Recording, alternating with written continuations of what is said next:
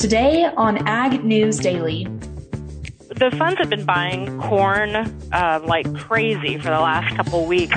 After that USDA report, corn and beans had about a three or a four day pullback from the January report, and that pullback was the chance to buy. So the funds have been adding on just because of inflationary concerns.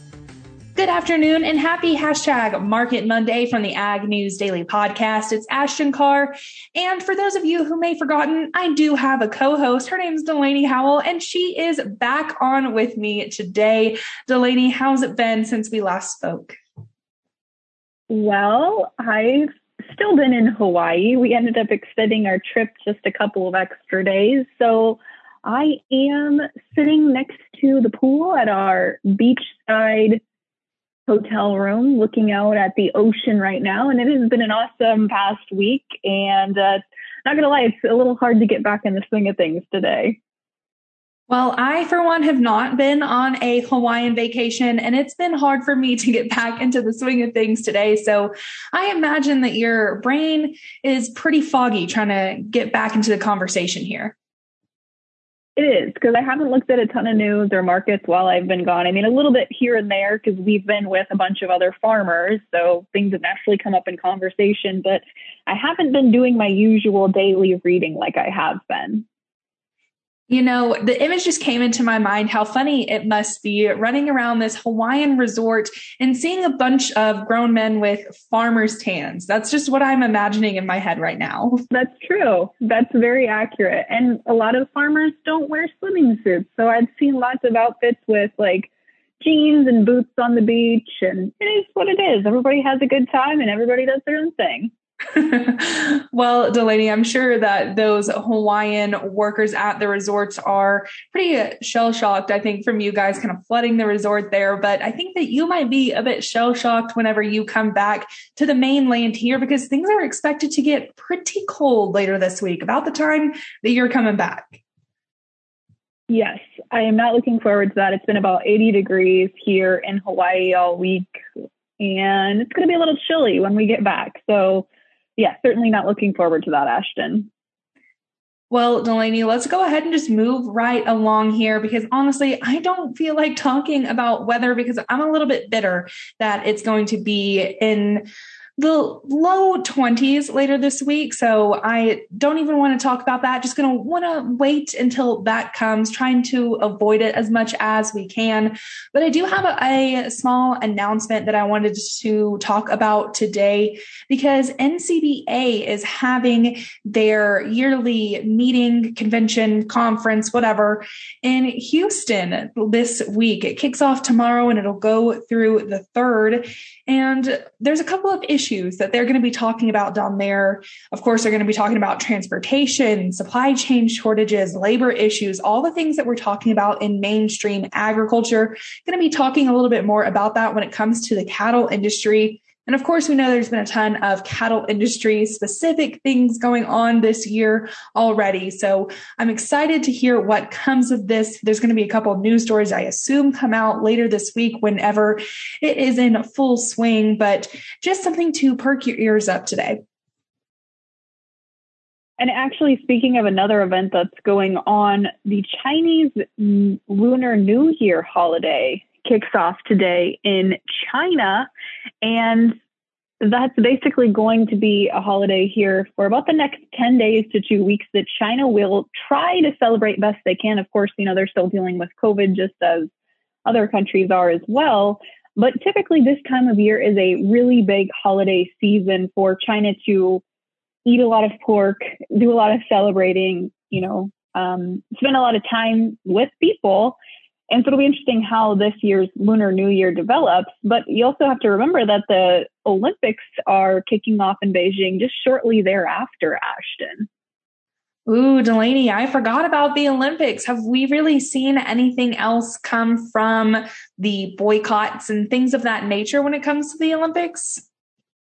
Uh, again, I haven't really paid a ton of attention to news here over the past week, so I haven't seen anything come out.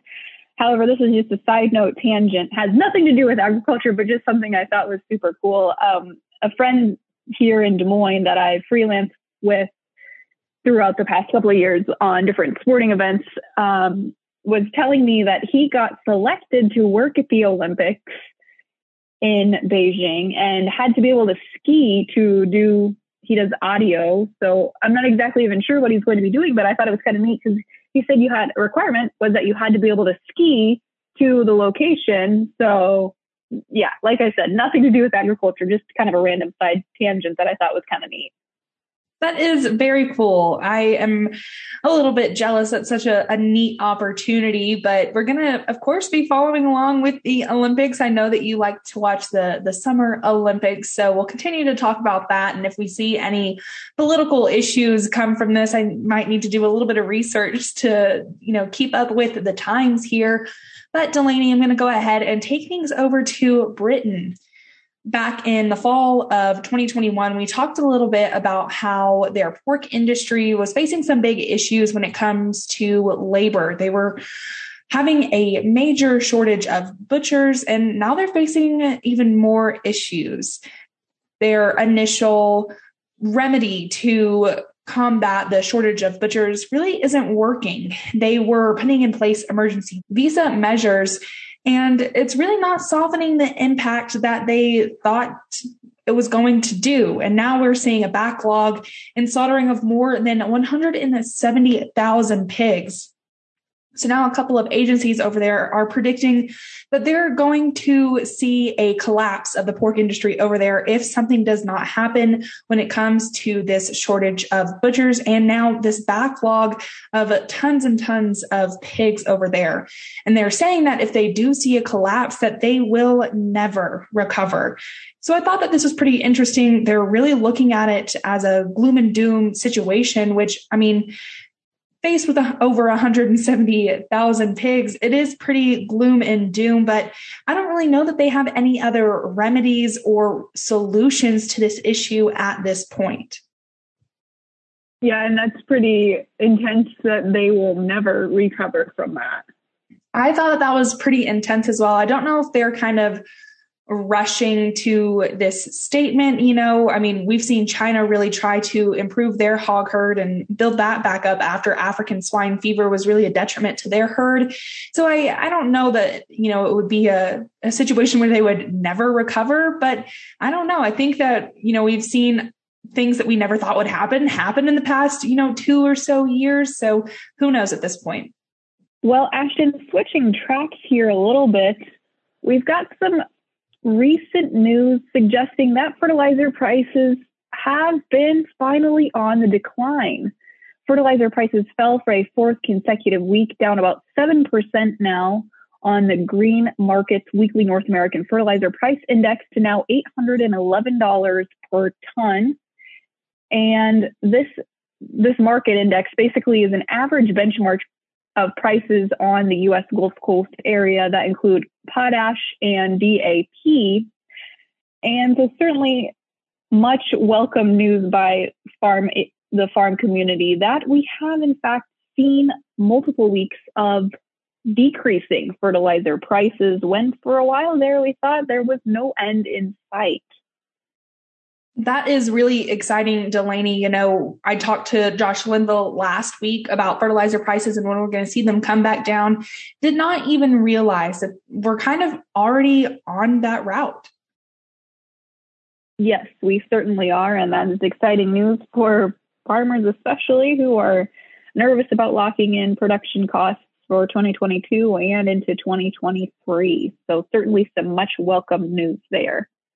Well, Delaney, I have a, another labor issue that could potentially be impacting farm workers and farm owners, I guess I, I should say, over in New York. I didn't realize this, but New York is fourth in the nation for milk production. They have a, a, ton of dairy farms over there. And one dairy farm in particular was talking about how their employees don't want to work less than 66 to 70 hours a week. And the wage increase, the minimum wage increase, I should say, in New York increased on January 1st from 12.50 an hour to 13.20 an hour. So these farms are already kind of struggling to keep up when they're paying their employees that amount for working 70 hours a week. But now it could potentially go down because New York is pushing to phase in a 40 hour overtime threshold. Two years ago, New York passed a law for ag employers to pay overtime after a 60 hour work week. A panel voted two to one late last week that would reduce overtime to a 40 hour work week by 2032. And that threshold would drop four hours per week every two years beginning in 2024. So this could be pretty detrimental to these farms because they're going to have to start paying their employees more when it comes to overtime and those kinds of things. So things are kind of up in the air for New York ag employers. A lot of people are saying that this could be detrimental to their operation. Um, they're really scared, as a couple of quotes that I've seen. So I uh, I'm pretty interested to see what happens here because we've already seen a ton of labor issues, and even more so, I feel like when we go into the dairy industry, they've been hit pretty hard. So this is just another one impacting New Yorkers that could be pretty detrimental. Absolutely, Ashton.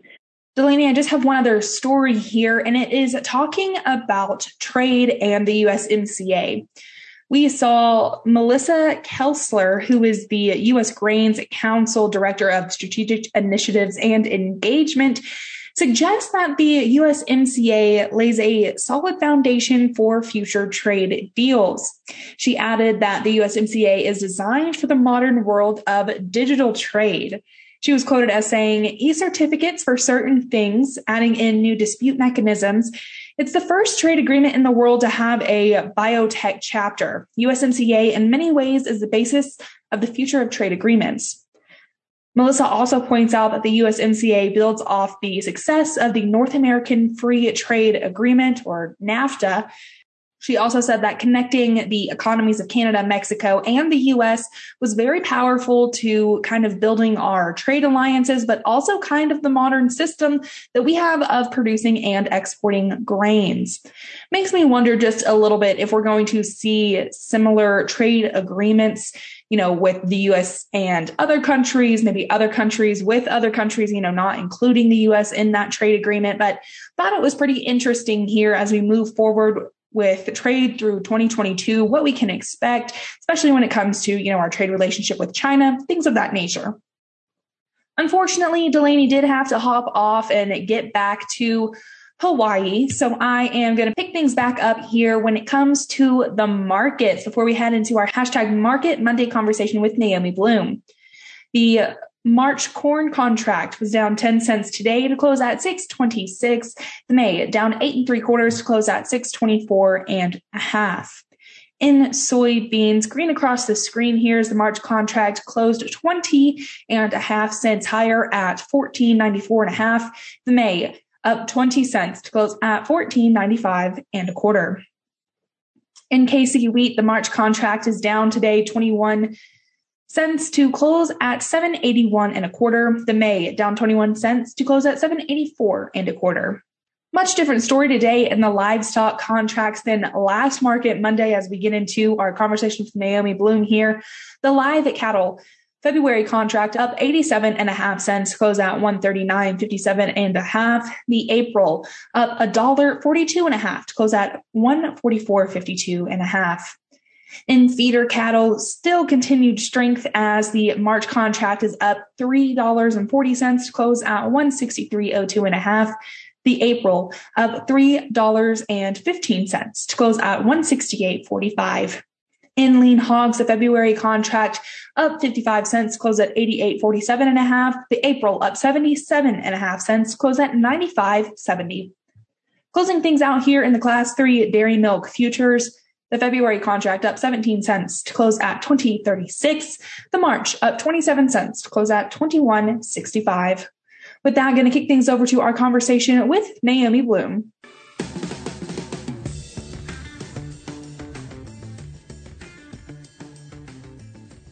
Well, folks, we are joined today by Naomi Blohm of Total Farm Marketing to chat all things markets today. And Naomi, I got to admit, I haven't looked at the markets a ton over the past week, but I know that there have still been some really big hot button issues that I want to definitely dive into today because I know you watch a lot of the geopolitical stuff as well.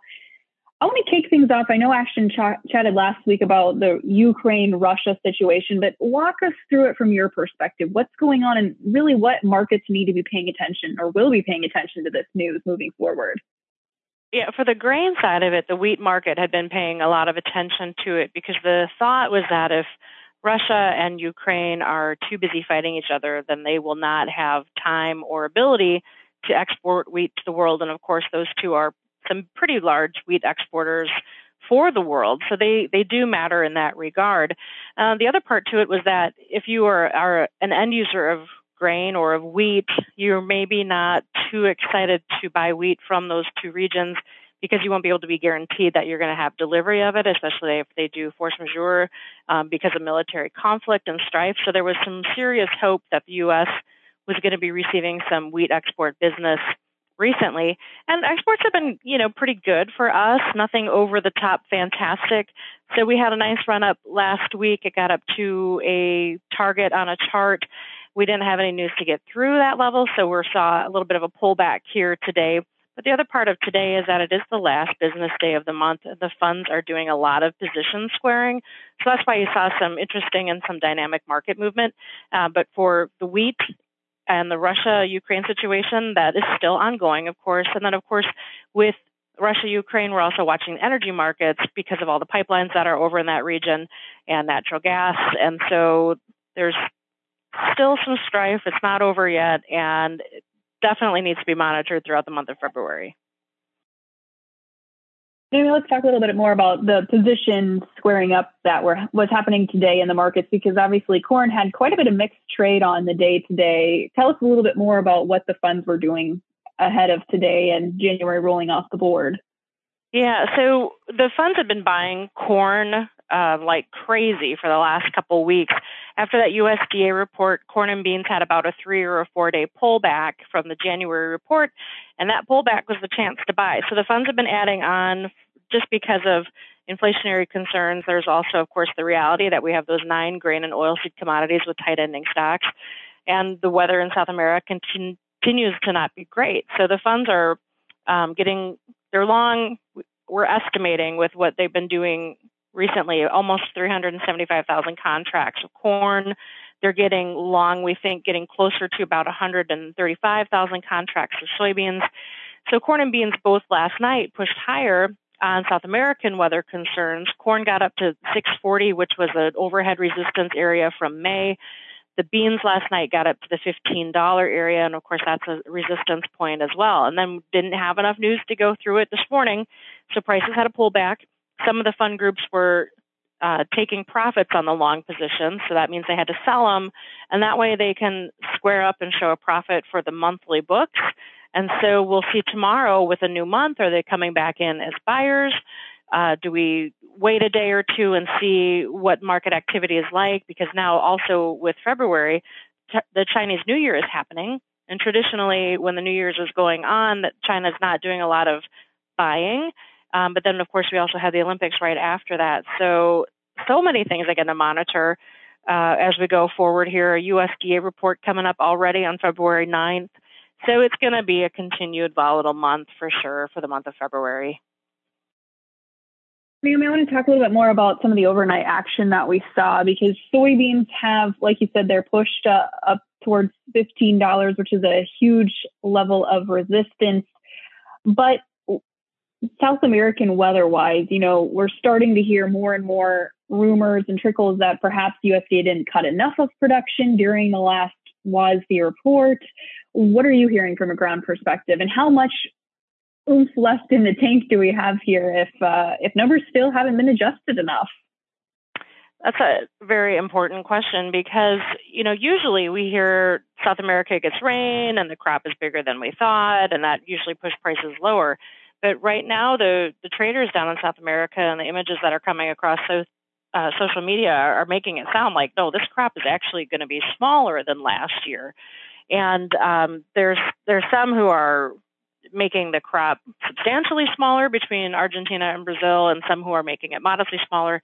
So it is important to see what the USDA says on the February report because that's what is pretty much gospel as, as perceived by trade. So, two things. If the report is friendly, if the weather in South America continues to not be good for growing corn and beans, if soybeans can close above 15, the technical upside dollar upside is closer to $16 on, on charts. And so that could definitely happen. The other thing is that if the South American crop is truly smaller, then now we have a situation where the world will need the U.S. to grow more acres of soybeans. And so we were expecting that the United States was going to be having more acres of beans planted because the corn inputs were so high. And for a little while, we were thinking, oh, that's not going to be great for soybeans. That's going to really swell up our supplies. But now it's a situation where if that South American crop is small, the world needs us to have that big crop. And we could see our exports of soybean meal, soybean oil, and soybeans increase. And that would be new demand, again, because the smaller South American crop. And Naomi, just because I, I feel like this kind of changes every year is always a moving target, but typically, you know, this week is about when South American production typically starts to come online and China really starts to back away from U.S. exports. Do you anticipate that we're going to continue to see that happen, or is China going to step in and still continue to be a strong buyer from the U.S.? What do you anticipate here? Well, we don't know is the answer, but China did do some buying late last week and then also this morning. So that to us makes us think, okay, well, maybe they want to make sure that they're going to have crop guaranteed for delivery, so they are starting to buy more from the United States. So again, it'll be interesting to watch um, over the first week to two weeks of February to see if they are going to be doing more buying during their Chinese New Year when they usually don't, or how they even are going to behave during the Olympics and how that's all happening. So if we see China come in and do more buying over the next two weeks, that would be, I think, more of a, a friendlier aspect or kind of a surprise to the market because we're maybe not expecting it to happen. To me, that would mean that China thinks that the crop in South America is as small, is what trade is saying. So they want to make sure that they can get product from us on time and at a cheaper value than potentially where prices could go if this thing really does blow up and everything goes higher yet. So, Naomi, I want to talk uh, here about cattle because I feel like we saw really a 180 here compared to our conversation that we were having last Monday on our Market Monday episode then. So, what's going on in terms of cattle, especially feeder cattle today, because they were up pretty high? Yeah, with the feeders, I think part of that was the grains being down a little bit harder. Uh, this afternoon, though, in about 20 minutes, there's going to be an um, important report that comes out for the cattle market, the U.S. inventory report, and that'll show what we're expecting is that supplies are down um, for our U.S. herd, and that'll give us a better figure for exactly how much lower they are, what's going to be available in the coming months. So the expectations is that they're thinking that the U.S. cattle herd as of January 1st is going to be down over a million head, the lowest in six years. It would be a third year over year decline for the herd. Um, beef cows are seen down almost 2% from a year ago. Milk cows are thinking that they're going to be down about 0.3%. And the 2021 calf crop is seen down 1%. So these are ramifications that could affect the entire cattle industry. We could continue to see higher prices for feeders and for fat cattle. And then, of course, with the fat cattle market um, and feeders, we're watching pasture conditions because it's still blazing hot and dry um, for most of the plains. There's a potential for a big storm coming in later this week, but you know we'll see what kind of effect that has. But for the short term, um, traders are back to focus on demand is still strong for domestic demand, our export market, and we have lower numbers coming. So that's a supportive marketplace overall. And Naomi, as you look at the lean hog markets here, you know, April's really ran up over the past week, two weeks as far as prices go. Pulled back a little bit today, but do you think there's still quite a bit of upward momentum here in this April contract? Um, I do because I think that again the demand there is strong, just like it has been for um, for the beef market. Our exports are, you know, overall still hanging in there. They're not too bad.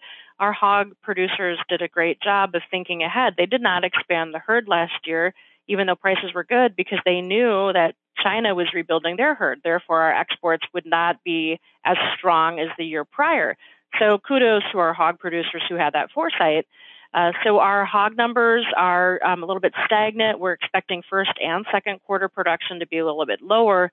But the other thing with the hog market that we continue to hear is that the PRRS virus is continuing to just linger and in some cases spread throughout the Midwest, and, and that will limit production in the future. So that's something to monitor. Technically speaking, the hog market looks uh, pretty strong on charts. The monthly charts had bullish reversals not too long ago, so there's there's some things brewing there where the hog market has some ability to run higher yet as well.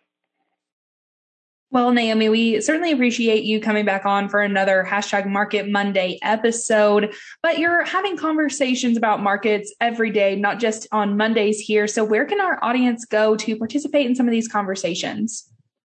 Yeah, feel free to give me a call at 800 334 9779. Just ask for Naomi. Otherwise, you can follow me on Twitter. My handle is at Naomi Blohm. Awesome. Well, Naomi, thanks again. Thank you. talk to you guys again later.